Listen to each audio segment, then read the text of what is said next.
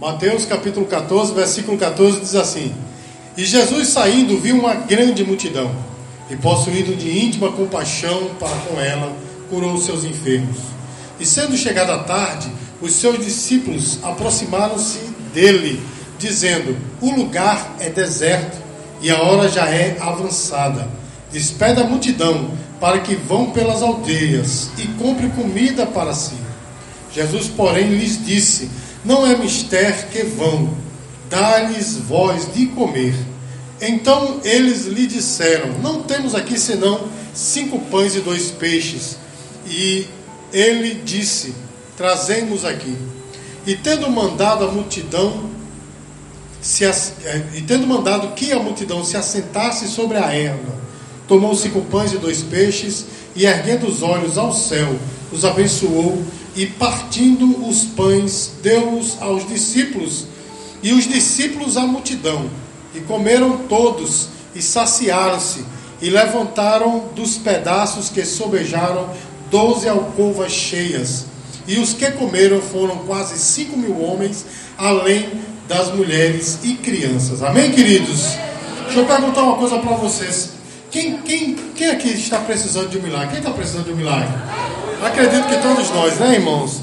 O, o ano já está terminando, esse ano já foi foi muito rápido, já está se acabando. Nós já estamos em outubro e talvez quando você entrou esse ano, né, saindo do ano passado, o ano passado foi tenebroso para todo mundo, né, irmãos? Aí talvez você entrou nesse ano dizendo: Senhor, esse ano é o ano do milagre, eu preciso de um milagre. E talvez até agora você não tenha encontrado, você não tenha recebido este milagre. Irmãos, e o que é o milagre, meus queridos? Um milagre, ele é uma operação divina na qual Deus quebra a lei da natureza para abençoar aquele que ele quer abençoar. Amém, amados? E olha, meu, meu querido e minha querida, só Deus, Ele tem o poder de quebrar uma lei da natureza, porque somente Ele é o Senhor dos senhores e Rei dos reis. Ele criou as leis e só Ele pode quebrar. Se eu e você, meu irmão, quebrar qualquer lei, nós de fato somos é, presos, né, processados, mas o nosso Deus não. Amém, queridos? Porque Ele é Senhor dos senhores e Rei dos reis. E aí, meus amados, a Bíblia diz que Ele é, é, aquele que chama a existência as coisas que não existem como se já fossem. Se está lá em Romanos capítulo 4, isso quer dizer, meu irmão, que só o nosso Deus tem a palavra criadora, só Ele manda e acontece. Amém, queridos? E muitas vezes, amados, Deus opera o milagre dessa forma, né? de uma forma totalmente inusitada, ou seja, Ele diz e acontece. Mas, entretanto, meus queridos, na maioria das vezes, Deus não opera dessa forma. Deus opera de forma, vamos dizer assim, paulatina. O que é que isso quer dizer, meu irmão? Às vezes Deus opera em etapa. Às vezes, irmãos, para ele operar o um milagre é necessário ele usar algumas etapas. Isso porque ele opera do jeito que ele quer. Os irmãos entendem, meus queridos? Então, meus amados, muitas vezes para que o milagre chegue na nossa vida é preciso alguns requisitos. O Senhor, ele passa por algumas etapas e é sobre isso que eu vou falar nessa noite, meus amados, para que você esteja de posse de vitória ainda esse ano, para que o milagre chegue à nossa vida, amém, amados? E eu quero dizer aqui para os irmãos que esse texto que nós lemos é um texto que fala de um milagre tremendo, porque havia uma grande multidão de pessoas, todas elas com fome, e o que os discípulos tinham era muito pouco, cinco pães e dois peixes. E ali, irmãos, o Senhor ele quebrou uma lei da natureza. Que lei é essa, irmãos? A lei da física. Porque, meu irmão, cinco pães e dois peixes não dá para alimentar uma grande multidão, mas nas mãos do Senhor dá. Amém, queridos? Mas eu quero chamar a atenção, irmãos, a respeito justamente disso. Porque quando os discípulos se viram naquela situação, disse: Olha, Senhor, manda que eles vão embora para que eles possam comprar comida na cidade. Mas, meus queridos, quem vai a Cristo nunca volta com fome. Amém, irmãos? Nunca sai, nunca deixa de sair saciado. E o Senhor deu um grande desafio a eles, porque disse: Dá-lhe voz de comer. Ou seja, meu irmão, pense no desespero, né? Será que você e eu já passamos por situação assim, né? De você estar diante do desafio desse, não ter nada nas mãos, ou ter bem pouquinha coisa. Talvez, irmãos, o desafio é muito grande e você diz, mas quem sou eu? Na verdade, irmãos, o que eu tenho? Irmãos, essa palavra é para mim e para você nessa noite. Porque Jesus diz assim: olha, é vocês que têm que dar de comer. E aí, meus queridos, eu quero chamar a vossa atenção de que quando o Senhor disse isso, eles correram, não é? Lá em João capítulo 6, a Bíblia diz, irmãos, que eles procuraram e acharam um jovem que tinha uma pequena refeição, cinco pães e dois peixes, né? No máximo daria para duas pessoas, cinco pães e dois peixes. E a Bíblia diz, irmãos, que quando Jesus disse aí, o que é que vocês têm? Eles dizem, olha, nós encontramos um jovem que tem um pequeno, uma pequena refeição, cinco pães e dois peixes, mas o que é isso? Para uma grande multidão. Irmãos, a primeira etapa do milagre é justamente essa. Eu e você não podemos desprezar o que temos. Amém, queridos? Às vezes você olha para você e diz: Mas quem sou eu para enfrentar tão grande desafio, meu irmão? É você pequenininho, do seu jeito, do seu estilo, com a sua voz. É você que Deus quer usar. Talvez você diga: Mas eu não tenho dinheiro, meu recurso é bem pouquinho. Mas esse recurso pouco que Deus vai usar, meu irmão. Talvez você diga: Mas eu tenho pouco estudo. Mas é o teu pouco estudo que Deus vai usar. Irmãos, a primeira etapa do milagre é nós reconhecermos que Deus nos deu alguma coisa. Amém, irmãos? Porque eles tinham pouco, mas eles tinham. Você está entendendo, meu irmão? Talvez você esteja pensando, mas o que é que eu tenho? Eu não tenho quase nada. Meu irmão, então eu e você estamos no mesmo time. Porque eu e você não temos quase nada, mas uma coisa eu sei, meu irmão. Deus me deu recursos que não deu a outra pessoa. Você está entendendo, meu irmão? Porque o que Deus te deu é só teu. Talvez, meu irmão, você diga, eu tenho pouco estudo, mas você tem experiência. Você talvez diga, eu não tenho dinheiro, meu irmão, mas você tem habilidade. Você pode dizer glória a Deus, meu irmão? Deus quer usar o seu pouco, meu irmão. Deus quer que você reconheça o pouco que você tem. E aí, meus queridos, entra uma outra, uma outra coisa atrelada a essa primeira. E o que é? É justamente o esforço. Porque nós vemos, irmãos, que os discípulos correram atrás para ver o que tinham. Foi ou não foi, meu irmão? Você está entendendo a mensagem de Deus para você, meu irmão? Quando eu e você enfrentamos um desafio desse, a gente tem que correr atrás, meu irmão. O nosso problema como crente é que a gente entende que a fé é assim, não, eu sei que Deus vai fazer, aí senta em casa, cruza as pernas e abre a boca esperando a bênção cair na sua boca. Não é assim, irmão? Não é desse jeito que os crentes fazem, que nós crentes fazemos, irmãos, mas sabe o que é que muitas vezes aí você tem que fazer? Correr atrás, meu irmão. Você tem pouco, trabalha com o pouco que você tem, meu irmão, eu e você temos que nos esforçar. Deve haver um esforço, meu irmão. E a cada vez que eu me esforço, o Senhor vai abençoando, amém, queridos? Lá no Salmo 83, a Bíblia diz que aquele que confia no Senhor, ele transforma o vale de lágrimas em uma, uma, em uma poça de água. Você está entendendo, meu irmão? Em um tanque de água. A Bíblia diz que ele vai andando e Deus vai fazendo a chuva prosperar o seu caminho. Diga glória a Deus, irmãos. E é assim, meus queridos, cada vez que nós nos movimentamos, cada vez que nós queremos agir com aquilo que Deus nos deu, ainda que seja pouco, Deus vai abençoando. Você pode dizer glória a Deus por isso?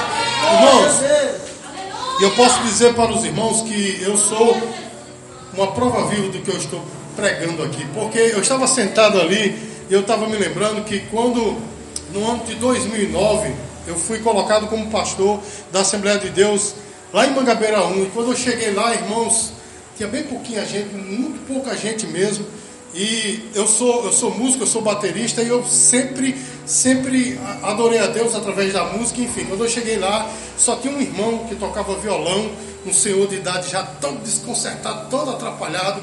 E quando eu cheguei assim, né, cobrei algumas coisas dele, ele foi embora, pronto. Então até aquele que tinha já não tinha mais, né? E eu levei minha bateria para a igreja e ficou bateria e voz, né? Coisa, coisa meio complicada, né? Porque o culto era bateria e voz, né? Minha esposa cantava e eu tocava. E eu ficava assim, meu Deus, manda músico, Senhor, manda músico. E eu tenho, eu tenho dois filhos e o meu filho mais velho já era baterista nesse tempo. Então tinha dois bateristas e nem, nenhum músico, né? Nenhum outro músico. E eu ficava, Deus manda músico, manda músico. E uma vez estávamos voltando para casa e meu, meu filho mais velho na época, ele era muito jovem ainda. Ele bateu em mim e disse assim: Pai, eu vou ser o guitarrista da sua igreja. E eu me lembro, irmãos, que eu olhei para ele e disse, tá, tá certo, tá certo. Porque ele já era baterista, amava né, a bateria e tudo mais. Eu disse, tá certo, beleza, irmãos. Dentro de um ano, Deus fez. Dentro de um ano, irmãos, ele estava tocando guitarra na igreja e o meu filho mais novo, Ricardo, estava na bateria. Você pode dizer glória a Deus? E Deus me deu uma tapa na cara, dizendo assim: Olha aí, você tinha, mas não. Sempre que eu ia para outra igreja, eu dizia: Meu Deus, olha que conjunto lindo, que banda fantástica. Um dia eu voltei, meu irmão, eu tinha nas minhas mãos e não sabia. Você está entendendo, irmãos? E Deus deu uma tapa na minha cara e disse: Olha aí, você já tinha, mas não reconhecia. Você está entendendo o que é que Deus está falando para você nessa noite? Talvez, meu irmão, você esteja esperando o milagre, mas o milagre já está com você. É pouco, é mínimo, mas esse mínimo que Deus quer usar. A primeira etapa do milagre, meu irmão, é você reconhecer o que você tem nas mãos porque é esse pouquinho que Deus vai usar. Diga glória a Deus, igreja. E a palavra de Deus diz, irmãos, que quando eles disseram, olha aí, cinco pães e dois peixes. Aí o Senhor, ele disse, olha, assenta todos aí na erva, não é assim que está no, no texto, né? Lá em Marcos capítulo 4, a Bíblia diz que eles foram divididos em grupos de 100. Ou seja, houve uma organização, porque dividido em grupos de 100, a divisão daquela, daquele alimento seria muito mais fácil. Não está entendendo, irmãos? Ou seja, o povo sentou foram divididos em grupos de 100. E isso é uma lição para mim e para você, meu irmão. Para que eu e você possamos receber o milagre, é necessário nós estarmos organizados. Amém, queridos? É necessário eu e você ter organização, porque, irmãos, na bagunça Deus não opera. Irmãos, pense no, como o nosso Deus ele é organizado. Olha, meu irmão, se você parar para pensar, a terra ela gira, né? Rotação e translação no tempo exato, não é assim, irmãos? Ela está na distância exata do Sol, está na distância exata da Lua, porque se a Lua tivesse próximo demais, irmãos, a, maré ela invadiria a Terra, não é assim, irmãos? Se a Terra estivesse muito próxima do Sol, o Sol se queimaria. Vocês vão estar entendendo, irmãos? E se estivesse afastado do Sol, meus queridos, nossa Terra congelaria. Mas a Bíblia, irmãos, mostra que Deus ele é totalmente organizado. Na hora exata o sol nasce, não é assim, irmãos? E na hora exata o sol se põe. Isso quer dizer que o nosso Deus, meus queridos, ele é extremamente organizado. E lá em 1 Coríntios, o apóstolo Paulo diz assim: Deus não é Deus de confusão.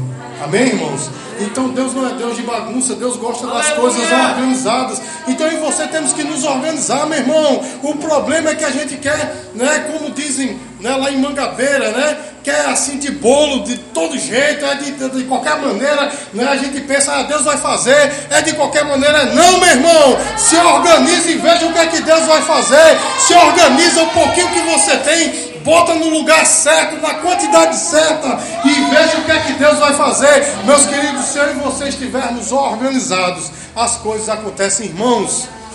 O Senhor Jesus, quando, olha só, até para evangelizar, o nosso Deus ele era organizado. Porque a Bíblia diz, irmãos, que ele começou a evangelizar nas praias, na terra de Cafarnaum, né, que era uma cidade costeira. Ele começou a evangelizar nas praias. E é um, assim, é uma lição muito grande para nós, porque até quando a gente vai sair para evangelizar, a gente sai de bolo, sabe para onde vai, vamos entrar para ação. Vamos... Não, meu irmão, o Senhor fez exatamente de uma forma totalmente organizada. Sabe por que ele começou a evangelizar nas praias? Porque as praias era a maior localização de pessoas. As pessoas iam para ali tanto para pescar quanto para negociar. Não está entendendo, irmãos? Então havia uma grande quantidade de pessoas ali. Então o Senhor foi para ali exatamente aonde ele poderia encontrar mais pessoas e aqueles que ouviram a palavra poderiam levar a palavra para outros lugares, porque havia muitos marinheiros ali que chegavam naquele porto e iam para outros lugares. Não está entendendo, irmãos? Como o nosso Deus é organizado, então eu e você, meus queridos, temos que estar organizados para que Deus opere milagre. Amém, queridos? Na confusão, Deus não opera. Na confusão, meu irmão, pode ter certeza, Deus não opera. Antes dele operar, Ele vai colocar tudo em seu devido lugar para que nós possamos operar Aleluia. ou receber este milagre. Amém, queridos? E observe, amados, que depois que Ele mandou todo mundo sentar, estava todo mundo sentado ali, dividido em grupos de cem. aí, meus queridos, aconteceu algo tremendo. Porque olha só, irmãos, a Bíblia diz que o Senhor pegou cinco mil pães, né? E deu graças. Não foi assim, irmãos? Não, meus queridos. A Bíblia diz que ele pegou os cinco pães, os dois peixes, levantou os céus e deu graças. Está entendendo o milagre aí, meu irmão? Está entendendo a, a, operação de Deus para nós? Meu irmão, pega esse pouquinho que você tem, você já organizou, né? você já reconheceu que tem pouco. Você já está com ela nas mãos, agora agradece, meu irmão, pelo pouco que você tem. Você está entendendo, irmãos? O Senhor não deixou para agradecer quando o pão foi multiplicado, não foi antes. Você está entendendo, meu irmão? Foi antes, com aquele pouquinho ele levantou para os céus e agradeceu a Deus. Meus amados, você já agradeceu a Deus pelo pouco que você tem? Muitas vezes, irmãos, a gente olha a grama do vizinho e acha que a grama do vizinho é sempre melhor do que a nossa, né? Mas ele tem mais do que eu, meu irmão. Se você tem o que tem, é porque Deus permitiu assim. Irmãos, eu, eu aprendi essa lição há muitos anos atrás. Eu morava lá na cidade dos funcionários. Eu era diácono na época. E eu me lembro que eu fiquei desempregado um período, e foi um período muito difícil. Nós só tínhamos um filho.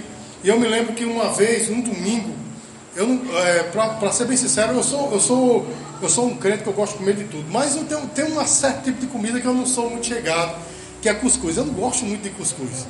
Eu tive uns traumas quando na infância, né, com cuscuz, porque as minhas irmãs, minha mãe quando fazia até que era gostoso, mas minha irmã quando, quando fazia, meu irmão, se você jogasse na parede, fazia um buraco, né? Era uma arma. Então eu fiquei com esse trauma. Então todas as vezes que eu vou comer cuscuz, eu, eu como, mas não é aquela coisa. Eu me lembro, irmãos, que em um domingo, né? Geralmente domingo a gente prepara aquela comida gostosa, comida diferente. E eu me lembro que a gente só tinha cuscuz para comer. Eu me lembro que é, nós, nós tínhamos um cachorro tal, e meu filho estava brincando com o cachorro no chão, e eu sentei do lado dele, minha esposa sentou do meu lado, nós estávamos escutando, eu me lembro como se fosse hoje um hino da voz da verdade, estava tocando no som. Eu olhei e disse, mas de domingo a gente vai comer cuscuz. Olha só, olha só onde eu cheguei. Eu disse, mas assim, olha só onde eu cheguei. Eu, um profissional, né? Eu achava assim, né? para honra e glória do Senhor. Eu disse assim, um profissional do meu gabarito comendo cuscuz de domingo e minha esposa se encheu de Deus e disse, agradeça a Deus, porque há pessoas que nem isso tem para comer hoje. Se você está comendo isso, é porque Deus assim permitiu. Louva a Deus, rapaz! Meu irmão, Pense numa tapa na minha cara também. Naquele dia, meu irmão, aquele cuscuz foi melhor do que uma macarronada. Você está entendendo, meu irmão? Nós temos que agradecer a Deus, porque se você tem pouco, se não é aquilo que você almejava, mas Deus permitiu isso por enquanto. Houve outros momentos na minha vida, meu irmão, que eu tive até um pouquinho mais, mas teve outros momentos que novamente eu tive pouco, e tendo pouco, tendo muito, eu aprendi a lição. Eu tenho que louvar a Deus, porque tudo está no controle do Senhor. Então, meu irmão, para que o milagre chegue na sua mão. Não espere o milagre chegar para agradecer, não, meu irmão. Vai agradecendo pelo pouquinho, vai agradecendo porque ainda não chegou, mas vai chegar. E eu digo mais, meu irmão, uma palavra profética para você. Se você receber um não de Deus, agradece também porque é o melhor para você. Porque a Bíblia diz que a vontade de Deus é sempre boa, perfeita e agradável. Então, se Ele deu um não, é porque é melhor para você. Diga glória a Deus, igreja. Irmãos, nós temos que agradar, agradecer ao Senhor. É bíblico, a Bíblia diz que nós devemos dar graças a Deus por tudo. Amém, queridos? Inclusive lá em Filipenses capítulo 4, o apóstolo Paulo diz assim: Não andeis ansiosos por coisa alguma, antes sejam conhecidas de Deus as vossas orações pelas súplicas com ação de graças ou seja, agradecendo. E no versículo 7 ele diz assim: E a paz de Deus, que excede todo entendimento, guardará os vossos corações e as vossas mentes em Cristo Jesus. Sabe o que é isso, irmãos? É quando você abre a boca e começa a, a murmurar, dizer, mas é tão pouquinho, mas eu não sei, está acabando tudo. Olha, está no fim. Quando você começa a murmurar, meu irmão, fica tudo muito mais difícil. Mas quando você agradece e diz, eu sei, Deus, que um dia eu vou ter muito mais. A paz de Deus invade o teu coração, meu irmão. Da ação de graças pelo que você tem, porque o que você tem é Deus escolheu para você neste momento. Vai chegar o momento de você ter muito mais. Mas por enquanto, meu irmão, agradece a Deus. Meus queridos, Pastor Marcos leu aqui um texto que eu, que eu sou fascinado com esse texto. Eu amo esse texto. Eclesiastes capítulo 3, versículo 1. A Bíblia diz assim que há tempo para todo o propósito debaixo do céu. Não é assim que diz a palavra, irmãos? Aí depois ele começa a dizer: há tempo de chorar e há tempo de. Diga assim: há tempo de sorrir. Vamos lá, de novo. Há tempo de chorar e há tempo de. Sorrir. Há tempo de ajuntar e há tempo de. Né? Você pode ver, é sempre um tempo bom e um tempo ruim. Um tempo ruim e um tempo bom. Sabe o que é que o nosso irmão Salomão estava dizendo para nós? Nem sempre nós teremos coisas boas. Às vezes teremos tempo ruim. Amém, queridos? Agora eu e você tem que ter o discernimento para saber em que tempo nós estamos. Porque no começo ele diz: há tempo para todo o propósito debaixo do céu. Ou seja, Deus escolheu um tempo específico para cada momento da nossa vida. Então, irmãos, vai ficar difícil se o tempo for de chorar e você estiver sorrindo. Não é? Pode chamar o psicólogo que tem alguma coisa errada. Não é, irmão? Se é tempo de chorar, porque, meu irmão, deixa eu dizer uma coisa para você: tem tempo de chorar mesmo, meu irmão. Não pense, não caia nessa conversa de muito crente por aí. Pare de sofrer. Não, meu irmão, não existe isso. Venha para Jesus, todas suas lutas acabarão de forma nenhuma. O Senhor falou lá em João capítulo 16, versículo 33: No mundo tereis aflições, mas tenha bom ânimo. Eu venci o mundo, ele não enganou ninguém nós teremos aflições, há tempo de chorar, meu irmão. Quando for tempo de chorar, chora mesmo na presença do Senhor. Mas a Bíblia também diz que vai chegar o tempo de cantar, vai chegar o tempo de sorrir. E aí, meu irmão, você não vai poder chorar, você vai ter que sorrir, porque a bênção chegou na tua mão. Nós temos que ter discernimento para os dois tempos. Porque quando é tempo de chorar, você está querendo dizer que é forte demais, né? Que não, eu não vou chorar, vou sorrir, não, meu irmão. É tempo de chorar, chora, sabe por quê? Sentimento reprimido nunca é bom. Amém, meu irmão? Quando é tempo de chorar, chora mesmo. Agora, quando é tempo de sorrir, você se apega àquele, àquele choro, aquele tempo terrível. Tem gente que gosta né, de ser é, vamos dizer assim, o coitadinho está sempre ali, ah meu Deus, mas eu sou tão pequenininho, tão coitado. É tempo de rir, mas já tá, ainda está com aquele negócio. Mas eu sou tão pequeno, meu irmão. Pode ter certeza que a sua vitória vai ser pequena mesmo. Amém, meu irmão? Agora, quando é tempo de cantar, meu irmão, canta. Quando é tempo de sorrir, sorria. Porque de fato, meu irmão, há tempo para todo propósito. E a Bíblia diz, irmãos, que o Senhor, ele apresentou o Senhor, apresentou a Deus aquele, aquela pequena quantidade de pães e de peixes. E aí, meu irmão, ele deu aos discípulos. E aí se cumpriu o que ele falou. Os irmãos se lembram no começo que ele diz assim: dá-lhe voz de comer. Não é assim, irmãos? E quando ele disse isso, irmãos, todos ficaram ali preocupados: o que nós vamos fazer? Mas veja só, depois de passar dessas três etapas, né? A etapa do reconhecimento daquilo que tinha, né? A etapa da organização e a etapa né, de dar graças a Deus, ele entregou aqueles pães e aí os discípulos cumpriram aquilo que o Senhor tinha para eles, porque eles alimentaram aquela grande multidão. Não é assim, irmãos? Então, olha só, meus queridos, se nós passarmos por essas três etapas, pode ter certeza, você vai receber um milagre. Amém, queridos? E eu vou te dar mais uma palavra ainda mais poderosa para você, porque depois que eles alimentaram aquela grande multidão, a Bíblia diz, irmãos, que eles recolheram um cesto cheio. Não foi assim, irmãos? Não, meus queridos, doze cestos cheios. Os irmãos sabem o que é isso, irmãos? Eles só tinham cinco pães e dois peixes. Depois do milagre, meu irmão, sobrou doze cestos cheios. Quanto é que cabe de pão dentro de um cesto, meu irmão? Eu não sei. Eu sei que é muita coisa. Sabe o que isso quer dizer, meu irmão? A tua bênção é transbordante. Sobrar. E quando você menos esperar, meu irmão, você vai estar ajudando outras pessoas. Porque vai sobrar na tua vida. Agora eu e você temos que ter discernimento que este momento é momento de eu reconhecer aquilo que eu tenho na mão, é com aquilo que eu tenho que trabalhar. Amém, queridos? Eu tenho que me organizar para que o milagre chegue e eu tenho que agradecer a Deus pelo pouco que eu tenho. Amém, queridos? Existe, existe um, um termo que a gente usa muito né, no mercado de trabalho aí que é chamado de proatividade. A gente às vezes vê uma pessoa dizer que aquele camarada é muito proativo. O que é que isso quer dizer? Quer dizer que ele trabalha com o que ele tem na mão. Amém, meu irmão? Se ele tem um computador, sei lá, dos melhores, ele vai trabalhar ali, vai ser ótimo, mas se ele tem uma máquina de escrever, ele vai trabalhar do mesmo jeito. Isso é chamado de proatividade. Eu vou dizer para você nessa noite, eu e você temos que ser proativos, meu irmão. Se Deus te der uma, uma coisa humilde, não é? uma coisa simplória para os outros, né? Mas se Ele te deu, é isso que você tem que trabalhar. Então, meu irmão, seja proativo. Não fique dizendo, ah, mas no dia que eu tiver aqui no outro que é melhor, aí sim.